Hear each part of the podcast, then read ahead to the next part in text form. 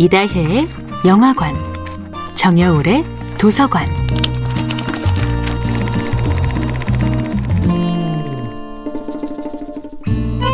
안녕하세요. 여러분과 아름답고 풍요로운 책 이야기를 나누고 있는 작가 정여울입니다.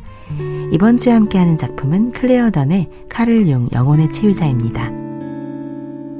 한창 때 피어나는 것보다 오히려 더 어려운 것은 제때 잘 내려오는 일이 아닐까 싶습니다. 인생의 전성기와 쇠퇴기를 모두 지혜롭게 보내는 것은 매우 어렵습니다. 인생의 참모습이 숨김없이 드러날 때는 오히려 절정에서 내려오는 순간입니다.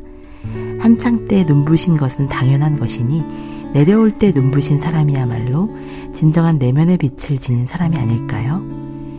외부 상황이 바뀔 때에야 비로소 내려오면 이미 늦어버립니다. 젊었을 때부터 어떻게 하면 인생의 황혼을 잘 견뎌낼 수 있을까를 고민해야 합니다. 신동엽 시인은 좋은 언어라는 시에서 말합니다. 외치지 마세요. 바람만 제티처럼 날려가 버려요. 조용히 들수록 당신의 자리를 아래로 낮추세요. 정말 그렇습니다.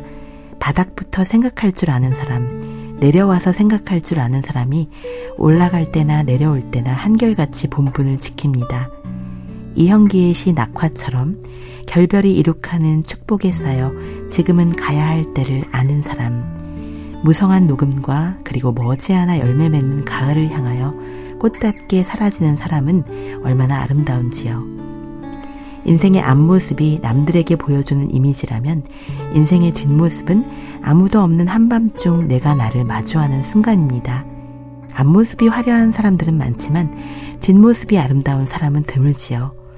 거울에 비춰볼 수 있는 앞모습과 달리 뒷모습은 나를 바라보는 사람들의 정직한 눈을 통해서만 비춰집니다. 사라져가는 인생의 뒷모습조차도 그가 남긴 인생의 그림자조차도 아름다운 사람이 되고 싶습니다. 최고의 음식은 식어서도 향기로운 풍미를 잃지 않듯이 본래 아름다운 인생을 살아온 사람은 절정에서 내려온 뒤에도 그윽한 향기를 남깁니다. 가야 할 때가 언제인가를 분명히 알고 가는 이의 뒷모습은 얼마나 아름다운가라는 구절은 언제 읽어도 감동적입니다. 그것은 나의 사랑, 나의 결별을 진정으로 받아들이는 사람만이 누릴 수 있는 축복이기 때문입니다. 아름답게 타오르는 저녁 노을처럼 장엄하게 사라져갈 수 있는 용기를 지닌 사람이야말로 멋진 인생의 주인공이니까요. 정여울의 도서관이었습니다.